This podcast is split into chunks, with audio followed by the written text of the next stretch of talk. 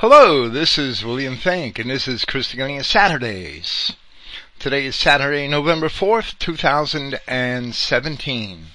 Praise Yahweh, the God of Israel, and thank you for listening.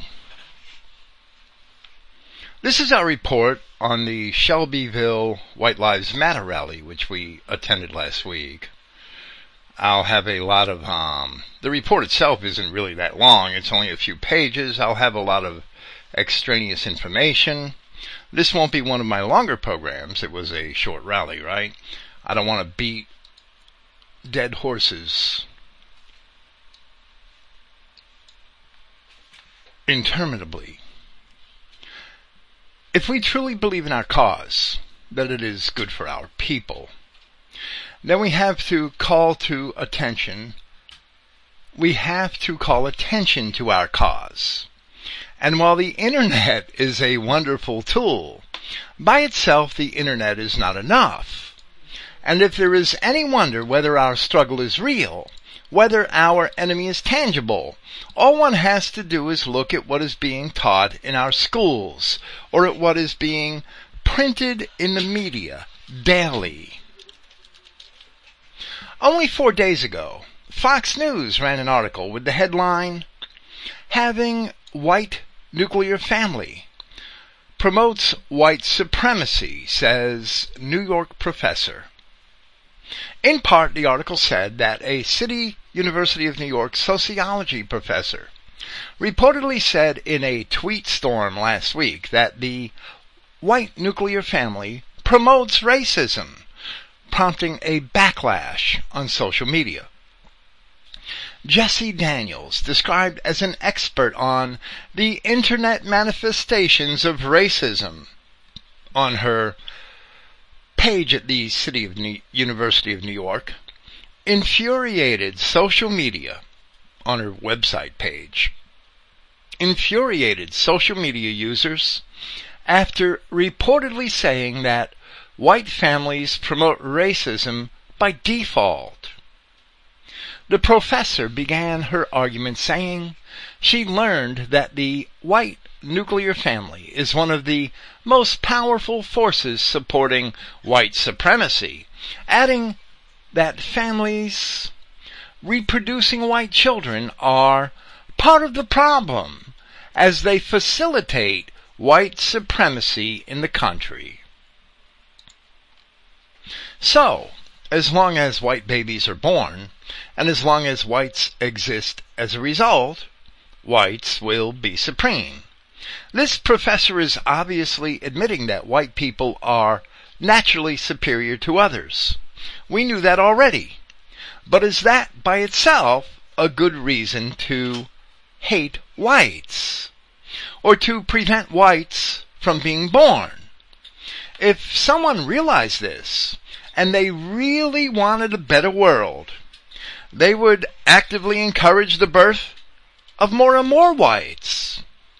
That is what we tried to do. But this professor opposes all rational thinking by seeking to encourage whites to disinherit their own children for fear of being racist. This is not an isolated incident we frequently see similar comments from academics in social media or from Jews in mainstream media. And the curriculum in most schools and at all grade levels also reflects this same assault on both white racial identity and on traditional family values.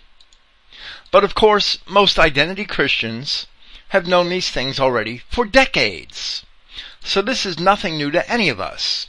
And this is only one aspect of the persistent attacks on our race and our culture, which we see emanate very frequently from Jewry. And also from institutions such as even the Catholic Church. While this so-called professor was met by opposition to her Twitter propaganda, these must be the values which she also espouses to her students. And the school she teaches at must approve of them, since she is still employed. Jessie Daniels has a PhD from a Texas university and has also worked at other institutions. But in spite of her openly racist comments, she is still employed at Hunter College, a part of the City University of New York. The Daily Mail in Britain also ran the story, and under the headline described Daniels' remarks as having blasted white families for having children, a form of white supremacy, and as having called on white people to disinherit children and give homes away when they die, ostensibly to non-whites. Jessie Daniels is obviously a racist, but from what we have found, there have been no calls for the termination of Daniels' employment. Of course, they would probably be futile anyway. I mean, this is New York we're talking about. We can find at least a couple of men who have been terminated from their employment as mundane laborers simply for attending the Unite the Right rally in Charlottesville. But this professor can say whatever she wants about white people, and she can teach those things to students in the course of her employment, and she continues safely in her well-paid position, where she actually gets paid for indoctrinating young people with her anti-white nonsense. In addition, other educators in her field read her books and teach many of the same things to their own students. This is the situation all over America. While Jessie Daniels is not alone in her endeavor, she is exemplary of that spiritual wickedness in high places that Paul of Tarsus had warned Christians to struggle against. And struggle against it we must. Jessie Daniels certainly is doing the bidding of the rulers of the darkness of this world. This is why we must continue to do the things that we do, because we have to go beyond the internet to raise awareness to our cause. We have to operate in the real world if we are going to confront that real world wickedness, and not merely hide behind a keyboard. Jessie Daniels can get her books published without resistance. On the other hand, I'm looking for a new publisher because mine canceled our account because after Charlottesville, some anonymous individual claimed to be offended. As long as the majority of white people in this country can hear Jessie Daniels, simply because of her employment, while we are suppressed, their lives and the lives of their children are in grave danger. We would be accomplices if we did nothing.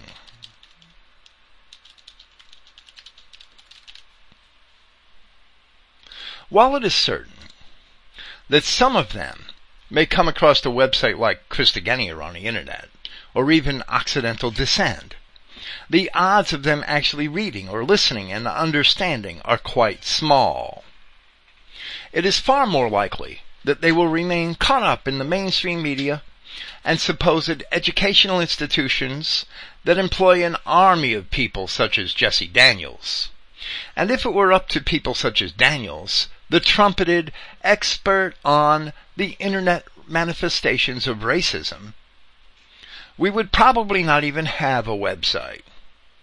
It is obvious to us that one of the objectives of Jessie Daniels' work is to deprive us of that, while she herself spews anti-white racism freely in social media.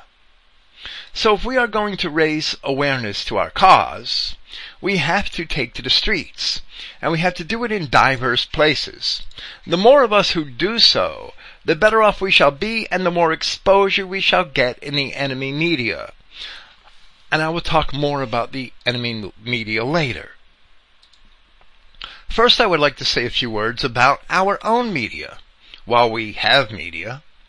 Since the events of Charlottesville, there has been a lot of talk about optics, which really seems like a word adopted for peculiar purposes by metrosexual tarts where they actually mean appearances. But the word has actually had this manner of use in mainstream culture for some time. At dictionary.com it is given a secondary definition as the way a situation, action, event is perceived by the public or by a particular group of people. Now, regardless of how long the term has been used in this fashion, arguing over optics is vanity in the first place, because the enemy media portrays any event in a manner by which they can promote their own anti-white agenda. It doesn't matter what optics we have, so long as we carry our message and carry it with sincerity, the media is going to slam us. Before we discuss Shelbyville, we must note that the optics debate includes complaints from certain factions about the League of the South and other such groups, about the flags, about the clothes, about the insignia and shields and helmets, things which were obviously an asset at Charlottesville. But after Shelbyville, some people even complained about the so-called Roman salute, as if we should abandon all of our historic customs for fear of avoiding some sissy's embarrassment. Some clowns would go so far as to suggest that we wear suits and ties and attempt to emulate the appearance of Boca Raton real estate salesmen or Manhattan financial advisors. If we are going to do that, we may as well join Jared Taylor's pro-sodomite, pro-Jewish American Renaissance. But I think we would rather all die in the streets with our Confederate flags than to be found confederated with fags. In our opinion, the League of the South has the best optics on the right. And we would encourage them to maintain their appearance and their flags and their symbols at all costs. But it is not our purpose to join in the debate about optics at all. I was never fascinated with the idea of wearing uniforms, of playing dress up, or as the Richard Spencer crowd would prefer, playing dress up Barbie. However, the benefit of a particular group wearing uniform clothing in a situation like Charlottesville is recognized immediately by those who have actually been in such a situation. The supposed men who argue about optics sound like a gaggle of whining bitches arguing about the color and style of their bridesmaid dresses. Those arguments should remain on the preppy alt-right and should not even be considered by real men. With this,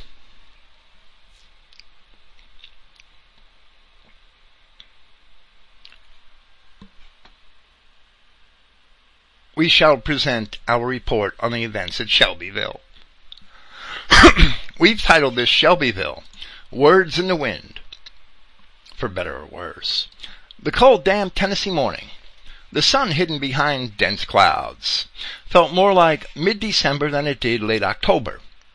So the mood probably did not appear, appear as upbeat as it actually may have been, as we gathered in the parking lot of an Antioch home improvement store. However, it became apparent later that the same exuberant spirit which we saw in our fellows at Charlottesville certainly was present. It was only temporarily obscured by the unseasonable weather. This morning, one week later, as I wrote this, it is 25 degrees warmer in Antioch than it was a week ago on the day of our rally. A long caravan of vehicles soon pulled out of the lot, and it was just over an hour before we would arrive in Shelbyville. The news of our coming had been announced in the local media for days, and from passing cars we received both enthusiastic approval and expressions of vitriol. But the approval was indeed more frequent. The operations people already knew where to park. A large local municipal lot was cleared out for our use. As we pulled our Jeep into the lot, it became apparent rather quickly that unlike New Orleans and Charlottesville, Here the state would manage and supervise practically every detail of our activities. It was like going to a prison function, something I'm quite familiar with. Gathering for the march to the demonstration site. It was readily apparent that something was amiss. We didn't see any people. There were plenty of us, at least 200, and probably closer to 300 from the League of the South, the Traditional Workers' Party, and the National Socialist Movement, and a few smaller groups. There were dozens of policemen, or perhaps more than dozens. There were also cops with sniper rifles set up on tripods on various porches and rooftops. Three helicopters and a large military type drone were buzzing around overhead. The state was doing its best to impress us with its overwhelming power. But one important element was missing. There were no other people, or normies, as they are called in the right-wing social media circles. There were no average, everyday people who would be expected to be moving around near a busy downtown business district on a Saturday morning. First we paused for a prayer, and then from the parking lot,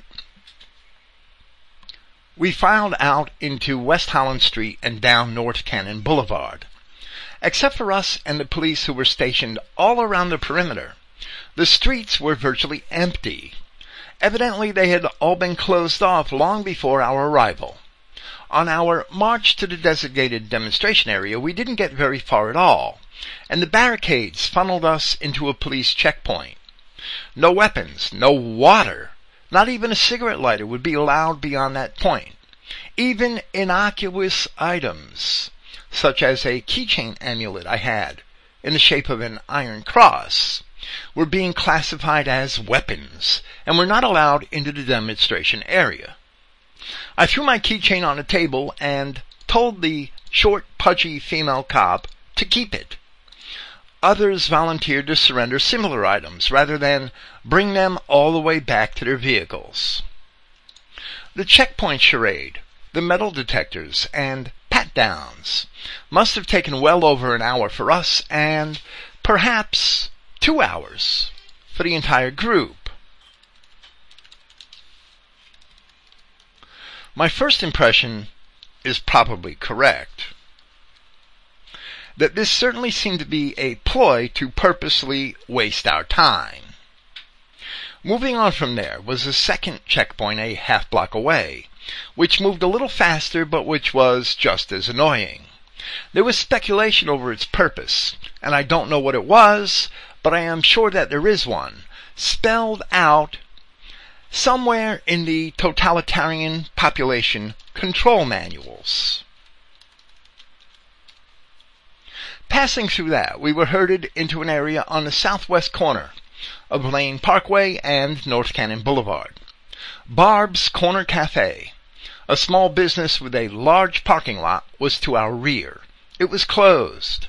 The counter demonstrators were across the street, on the northwest corner of the same intersection. All of the businesses lining that side of the street were also closed.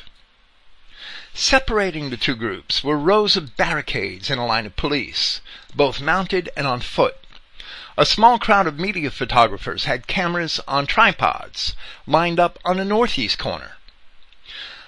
Parked facing us on the east side of Lane Parkway was a large armored military vehicle, positioned as if to be intimidating. Barricades and lines of policemen contained both our demonstration area and the route from the parking lot. All four corners of the intersection and large portions of the adjoining streets were also barricaded, and there was no traffic from any direction except for a few spectators who watched from a distance of perhaps a couple of hundred yards. I have photos.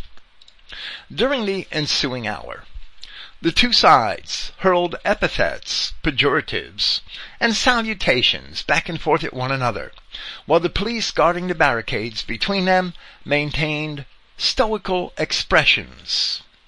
Finally, our side had its sound system set up, and the short list of speakers began to take turns with the microphone.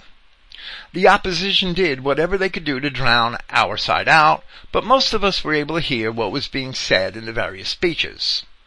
While some of the speakers vainly attempted to address our enemies, most of the preaching was only to the choir. Looking around at the outer vicinity, a few curious, a few curious people were gathered in divers places to observe the spectacle from afar, but they were a very few people. I cannot speak for the League of the South. I'll never pretend to. But from my own observation, I am certain that no matter how much advanced planning the executive staff of the League can do, the state has far greater resources and can justify using them in any way that it finds expedient. So the state can always throw an unexpected curve or two and implement a plan of action that cannot be expected. Out of three demonstrations I have attended this year, NOLA, New Orleans, was by far the best policed and the most advantageous to our cause. At NOLA, we were able to present a message to any of the general public which was interested, and at the same time there was very little violence, while the counter demonstrators were generally held in check.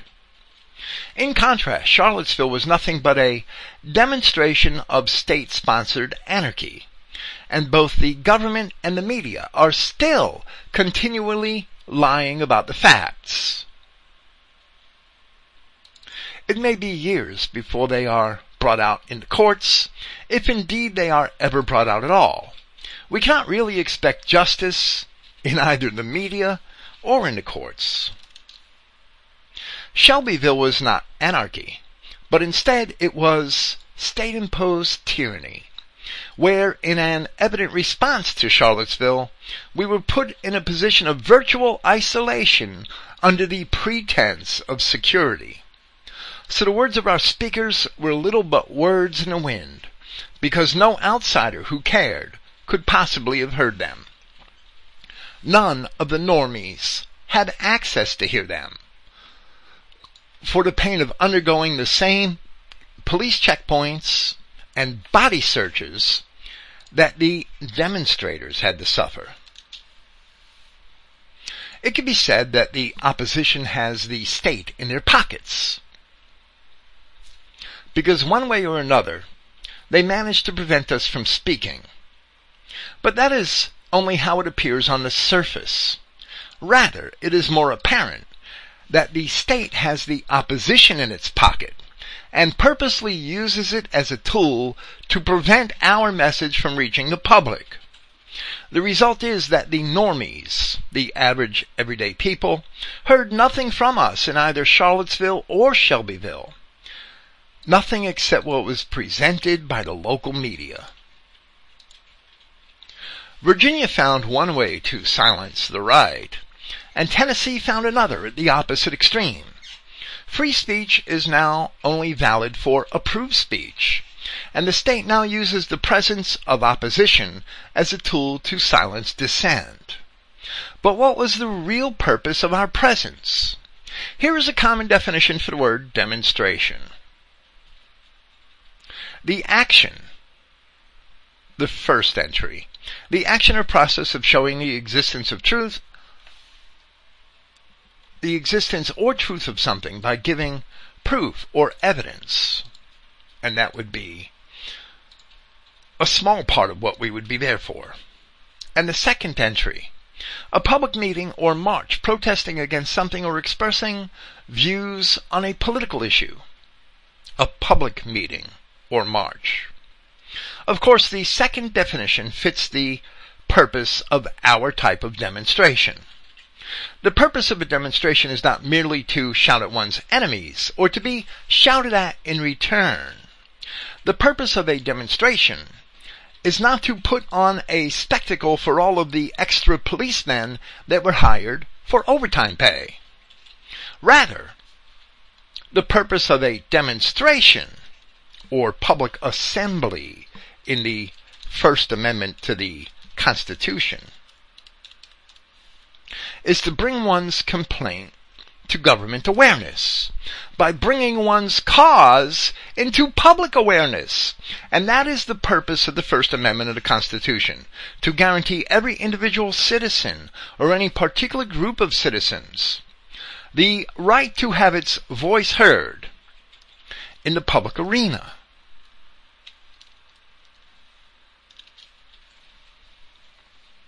Imagine that every time the Republicans held a convention, I mean, I'm, we would all wish for this, right? Imagine that every time the Republicans held a convention, the Democrats forced their way in to have their own convention in the same location at the same time. Then imagine that nobody else was allowed to watch. The noise from the opposing sides would simply drown everyone out, and no good thing would ever be heard. Maybe it's a good thing that nothing would ever be heard. That is what the situation in Shelbyville had imposed upon us. But of course, since Democrats and Republicans are the parties in power, they make the rules to accommodate themselves or whoever they choose to accommodate. And they declare as deplorable everyone whom they want to exclude from the public debate. There is nothing at all in the Constitution about political parties. But that does not seem to impede our oppressors. On August 12th in Charlottesville, the state of Virginia silenced us by allowing our enemies to assault us at their pleasure. Then, never getting an opportunity for much besides self-defense, as soon as we tried that, they used the force of the state to shut us down, arbitrarily revoking our rights to free speech and public assembly. But in Shelbyville, the state silenced us by isolating us from the entire population, with the exception of the same counter-protesters whose purpose it was to silence us in the first place. Being sectioned off and separated into two pens and isolated from the world at large, all we could hear was the noise from one side or the other. So just like Charlottesville, the mere presence of counter-protesters succeeded in denying to us our First Amendment rights to free speech and public assembly. An isolated space in the out of doors is not public when it is sealed off by the state. However, for us, Shelbyville was still a victory. Our purpose was to draw attention, was to draw attention to the Antioch church shootings, which were committed by an African immigrant and we succeeded, to a degree, in doing that. Another objective was to protest alien immigration into Middle Tennessee. And we succeeded in doing that. Recordings of League of the South President Dr. Michael Hill were played on regional television, where clips of his speeches describing the war which our people face were indeed shown to the public. Of course, the media did their most to portray Dr. Hill's words in a negative manner, but they will nevertheless help to arouse curiosity among the general population, and then people may go looking for us on the internet. In the long run, the negative publicity published by the enemy media is a positive contribution to our efforts, simply because we are not ashamed of that message. The media only has power over us when we become afraid and ashamed of ourselves, and that is not going to happen. So in the wake of Charlottesville, and even though we were isolated on the streets of Shelbyville, the rally was worth the, worth the effort. The media gave us better publicity than we may have expected. And in the end, our message was transmitted through the efforts of our enemies. By that it reached more people than it may have had on that cold Saturday morning. We had good attendance on a weekend of not so good weather, and, at least in Shelbyville, we did what we had planned to do in spite of the imposed isolation. When we can make such an appearance without needing to commit any acts of violence, whether they are necessary or not, it helps to show that we are of good character in spite of the false claims of the enemy media. We only resort to violence when we find it necessary for our own defense. And that was true in Charlottesville in spite of the lies of the media. Virtually the same situation as Shelbyville also prevailed in New Orleans. And the same would have happened at Charlottesville if the police there had functioned properly. So in spite of the havoc which we had endured at Charlottesville, we must encourage more such activity and further demonstrations in other cities. We could have done even better, but we were foiled by a slip of a tongue.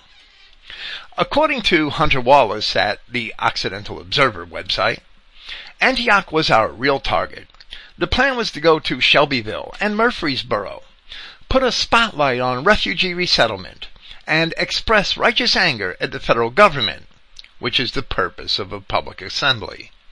In the evening, the plan was to go to Antioch and have a candlelight vigil at the Burnett Chapel Church of Christ to show our grief and love for our own people.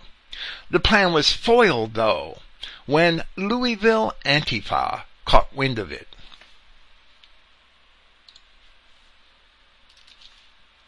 Fortunately, it was Hunter Wallace himself who found out that afternoon that the Louisville Antifa had heard of our anticipated appearance at the church in Antioch.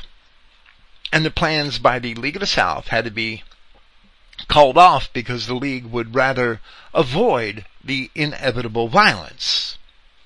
Certainly this development would be contrary to the expectations of the media but neither would they care to publicize the choice, the choice to avoid such violence, rather than to purposely confront the Antifa in the streets. If we had gone forward, if our leadership had gone forward with the plans, the inevitable confrontation would not have been good for our cause, regardless of how it turned out. But I won't be as kind as Hunter Wallace, and I will say that shortly after the discovery, I had learned from him that the Antifa found out our plans because Matthew Heimbach himself, running his mouth, had prematurely divulged them to the public. And that's all I'll say about that.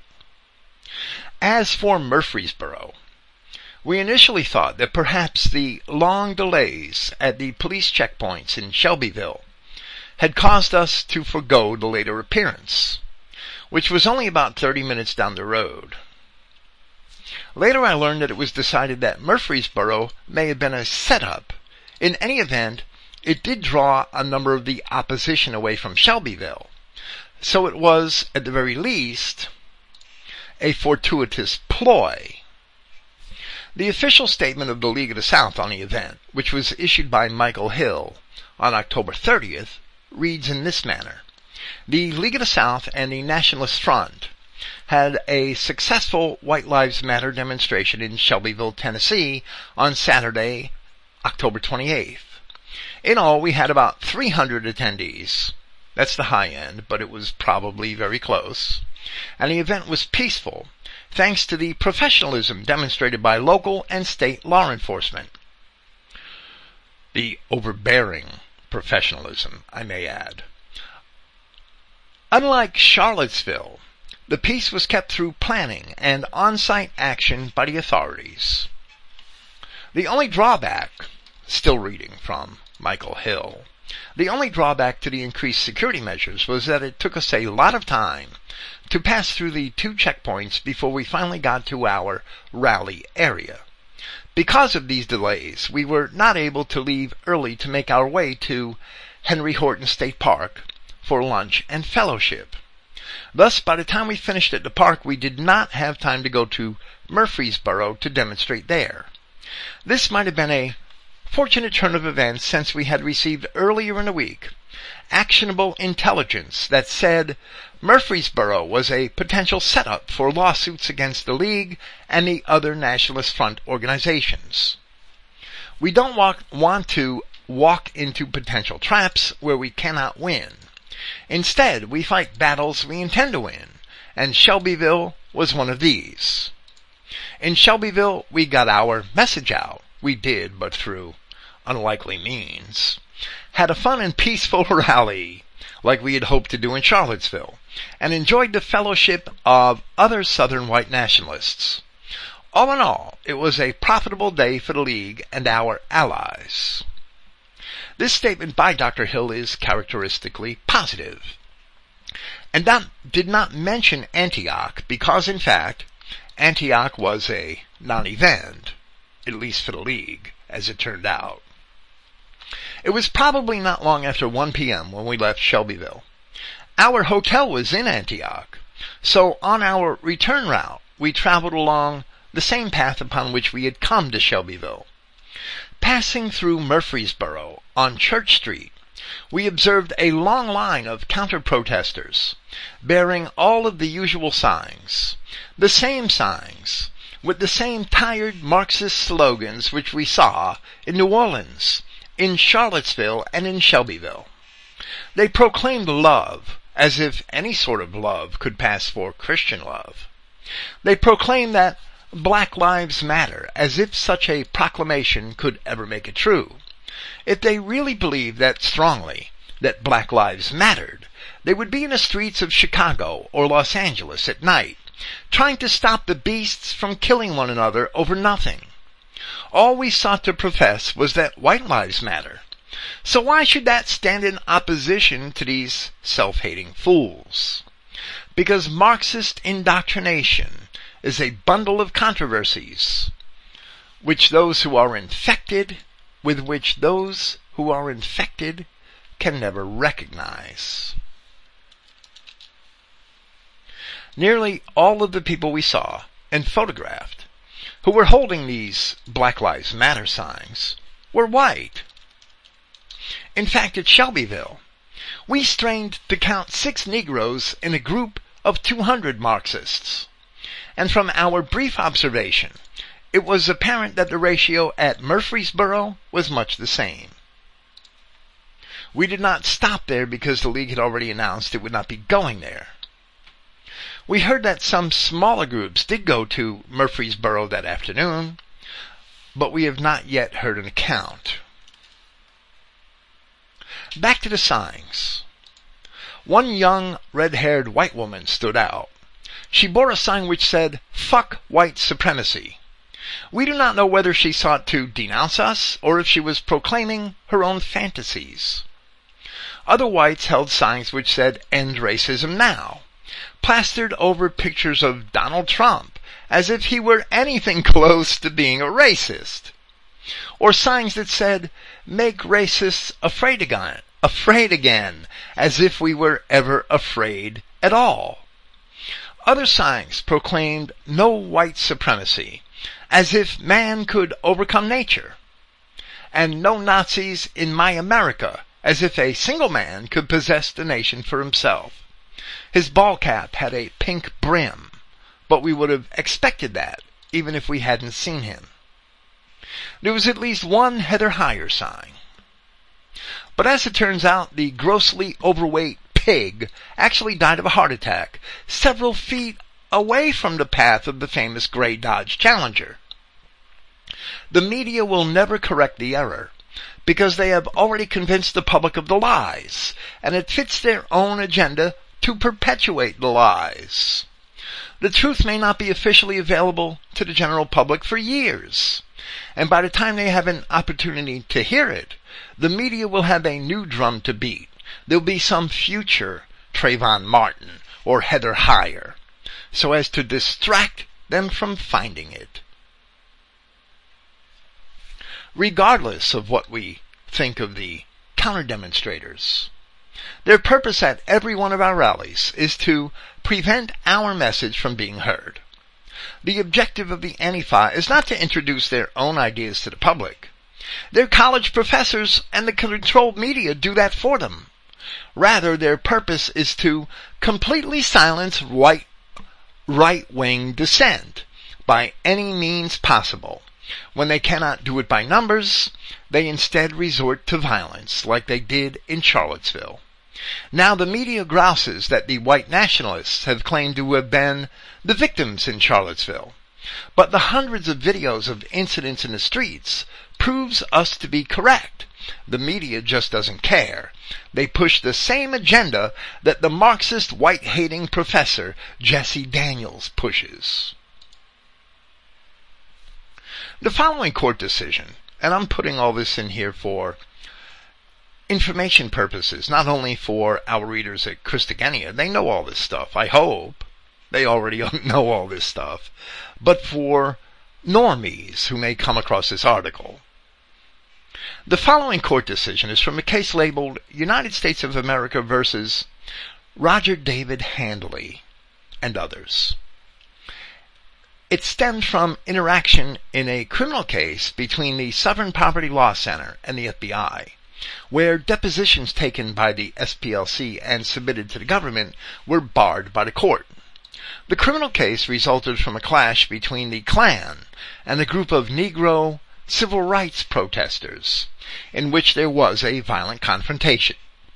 The ruling was made in 1984, and it was reaffirmed in 1986, reaffirmed by that same court. Here is a paragraph from the conclusion which is pertinent to our recent experiences. It would certainly be incorrect and unfair of anyone, these are the words of the court, to surmise from this opinion that this court has sympathy for the Ku Klux Klan as an organization. This court agrees with the general understanding that the Klan is a vigilante group which undoubtedly from time to time violates the constitutional rights of citizens. I don't agree with that part of the decision. However, one vigilante group does not justify the creation and operation of a counter vigilante group in violation of the constitutional rights of the first group. In other words, the Antifa has no inherent right to silence the right. They don't.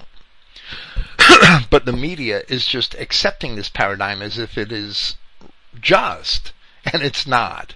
I'm not saying this because I expect um, justification from the courts or from the media. I'm only saying this to show you the position that we're in. That they don't care about law, they don't care about case law, they just broadcast what benefits their own agenda. They don't care about what's right or what's wrong. That's why we have no political solution, and we don't have any solution in the courts either. To continue with this decision, this paragraph from the conclusion in the decision. The basic distinction in this case between the Klan and the Center, meaning the Southern Poverty Law Center, is that the Klan members were and are unsophisticated, impecunious, and ignorant of legal procedures. I'm surprised they didn't throw toothless in there. Whereas the lawyers and investigators at the center are quite sophisticated, socially acceptable, and well financed.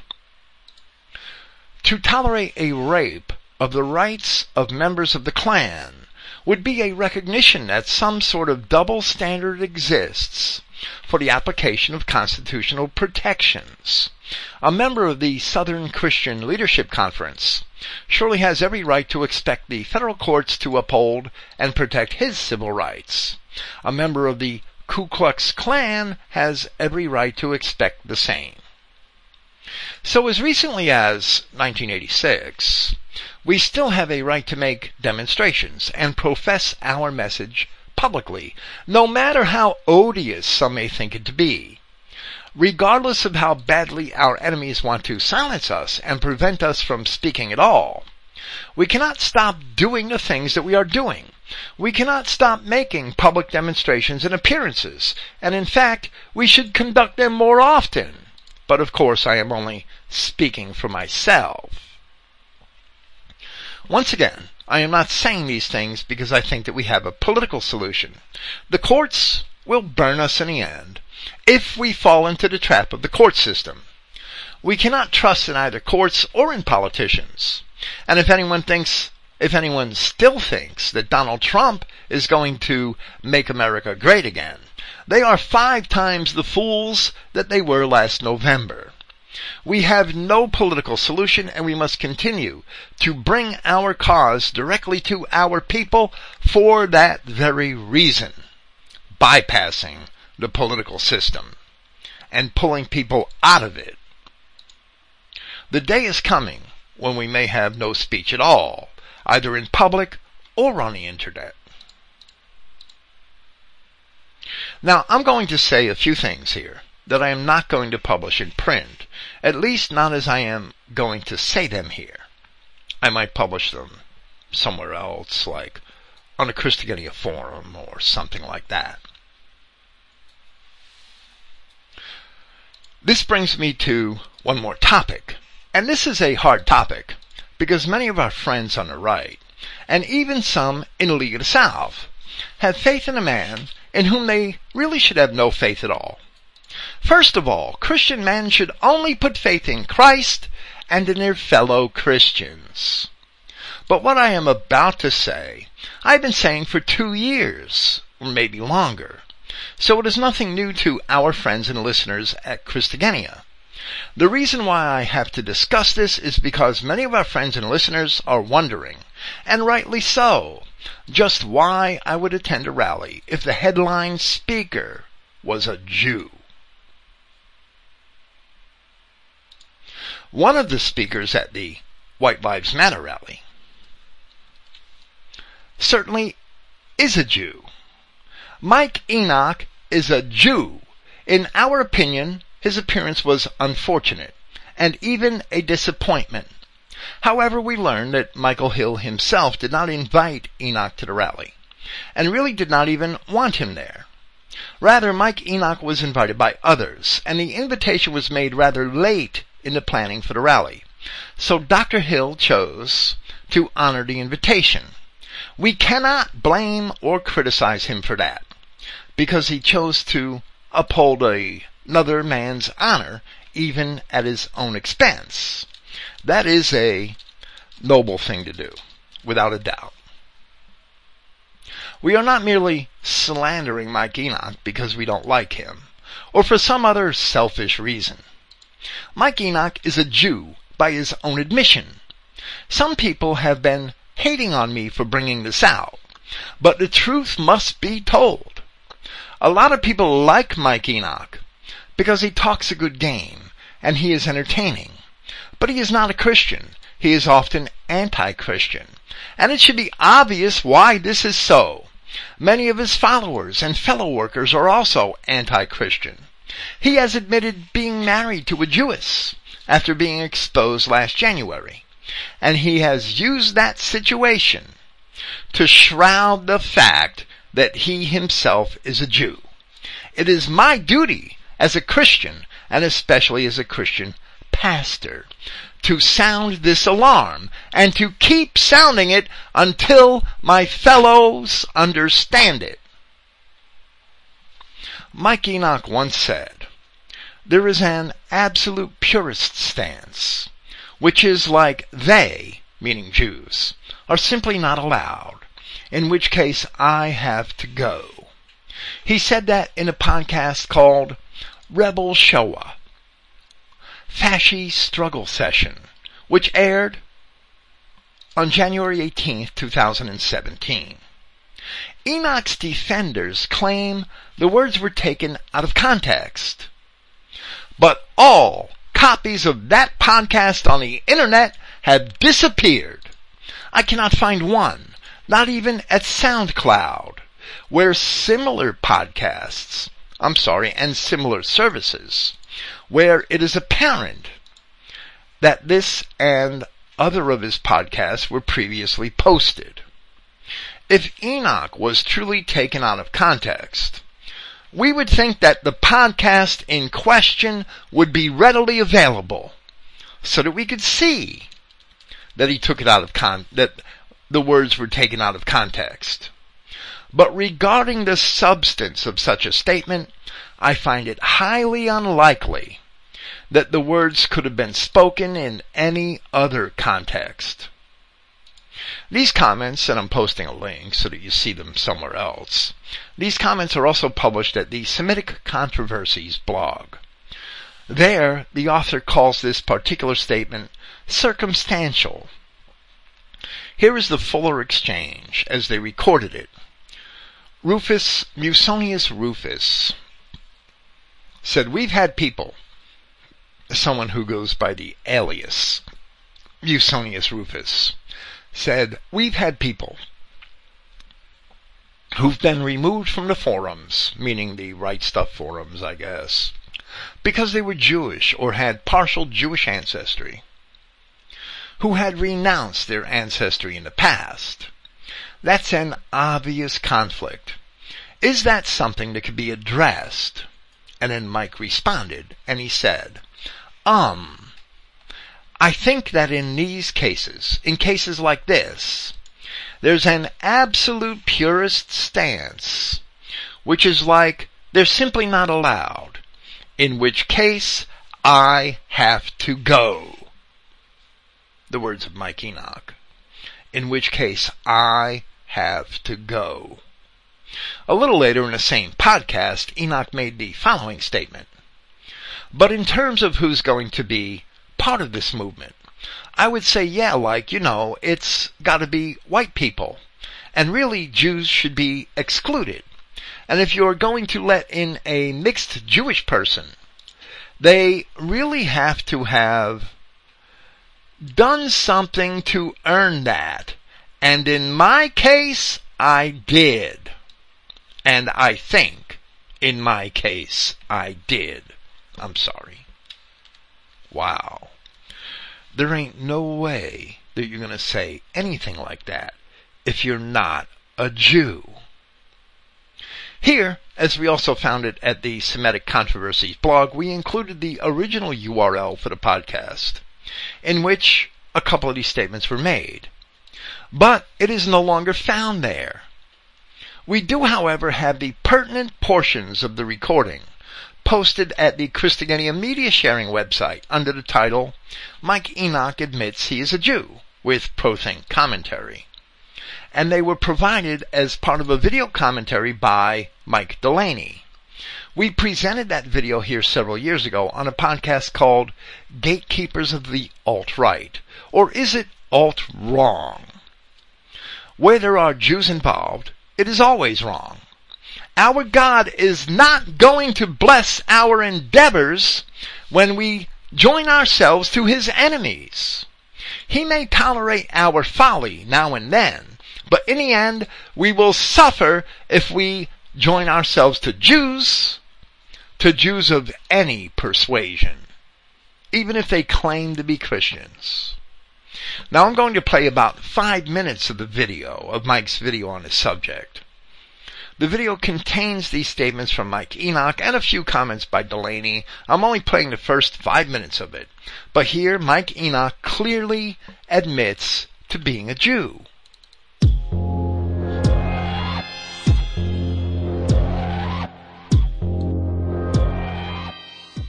Well, I'm back for another session here.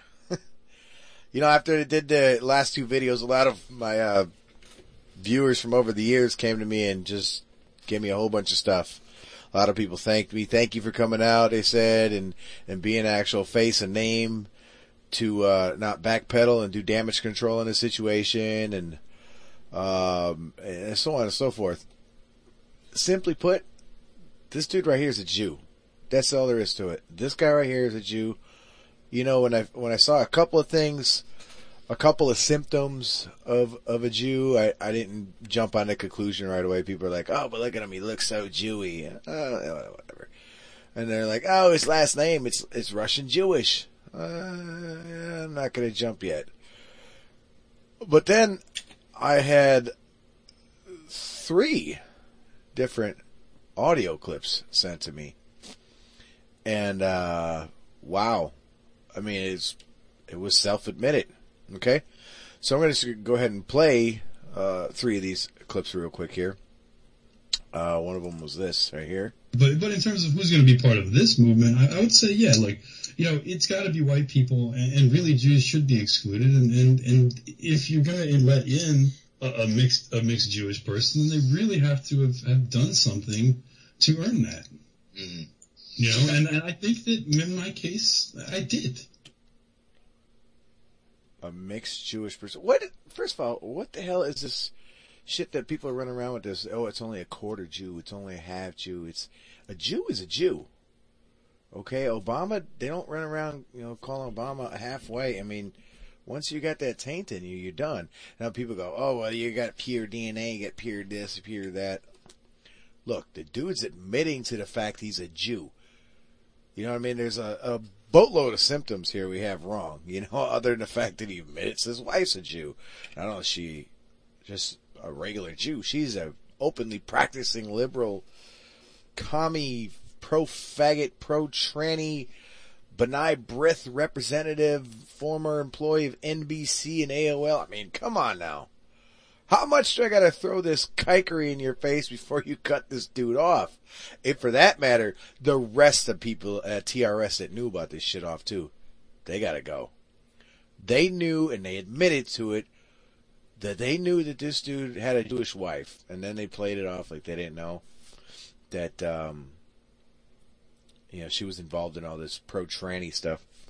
You gotta excuse me, I got a cold and chest cold going on right now. But anyways, let me go ahead and play the other clip here because that right there should be like, okay, that's it. But wait, there's more. You know, I used the word Jude in that kind of context Yeah. basically my whole life. Yeah. And even amongst other Jews, I use the word Jew that way. Did you use? And even amongst other Jews. Jewish amongst other Jews. So there's two times that it's blatantly came out that he himself is Jewish. But wait, there's more.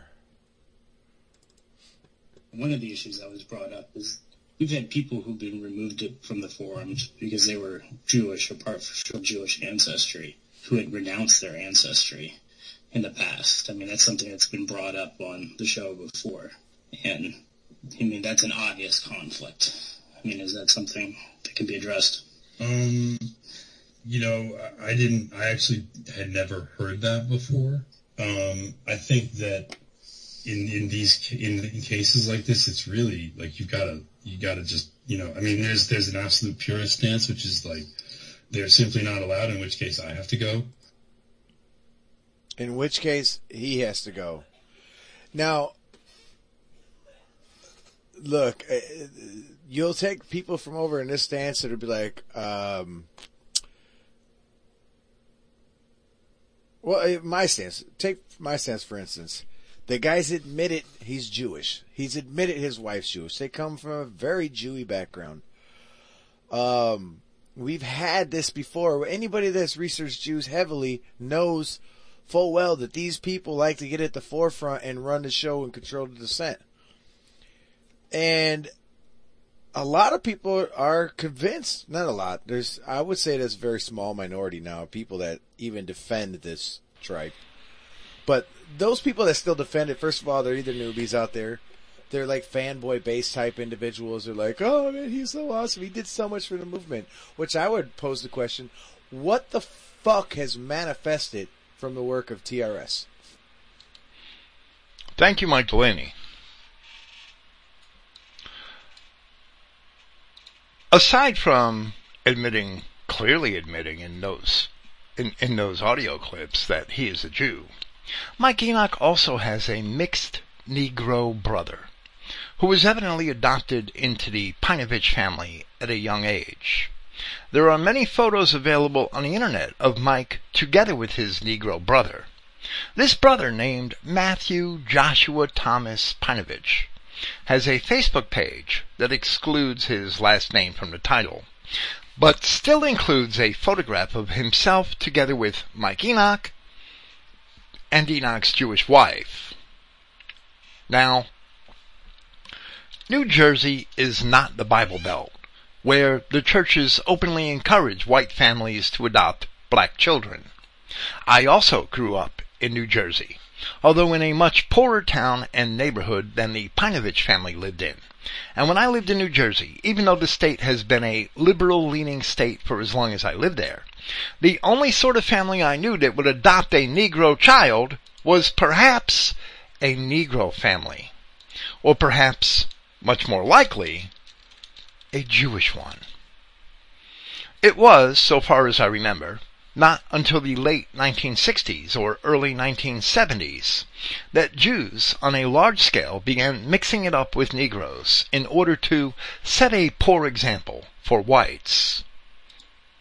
Now, this alone is not evidence of Enoch's Jewish background, but his own mouth has already provided that evidence on multiple occasions. Rather, this is evidence of a rather perverse family background for a supposed white nationalist. I would assert, however, that Mike Enoch is not white at all, and he is not really a nationalist. He is just one of a long line of Jews who has managed to infiltrate and subvert a new political trend, which in this case is the so-called alt-right. We have seen Mike Enoch also said, you know, I use the word Jude, J-E-W-E-D, I guess, Jew as a verb, which is what Jews do all the time, even to each other. You know, I use the word Jude in that kind of context, basically my whole life. And so have I. But then he says, and even amongst other Jews, I use the word Jew that way. Well, I've never used it amongst other Jews because I'm simply not Jewish. Who would say that? Only a Jew could say such a thing. And only a Jew would say such a thing and even amongst other Jews I use the word Jew that way. Mike Enoch is a Jew, which he has admitted several times with his own mouth. When he felt the heat from the exposure of his wife, this particular podcast disappeared from the internet. Then, the TRS Daily Shoah crowd began to claim that the remarks were taken out of context. His followers merely parrot these claims, as I found at the League of the South events of last week. When on Friday evening Melissa and I had arrived at the facility where the League was staying, hoping to find some fellowship, and we did. Almost as soon as we had arrived, I got into an argument when someone mentioned Mike Enoch, and not being able to keep my mouth shut, I offered my usual thoughts about him. As soon as I did, I attracted a, the wrath of a fellow league member, and when I withstood him, he got all butt hurt and refused to speak or to acknowledge me. For the rest of the weekend. What a loser. I am not upset by that, but I will continue to stand my ground. I will not relent on this issue. The next evening, in the aftermath of the Shelbyville rally, the League held a torchlight gathering on the facility grounds, a token replacement for the canceled trip to the church in Antioch. Mike Enoch was at the center of the group, so we abstained from joining in. Instead, we encountered Sacco Vandal, who was sitting on a couch in the cabin at first we did not even know who he was, but Melissa recognized him by the rather good speech he had made that afternoon, so we both thanked him for that. Sacco then overheard us talking about Mike Enoch, and began vehemently defending him. Several others of our good friends from the league were present, but we will withhold their names so that they are not involved unnecessarily in our disputes.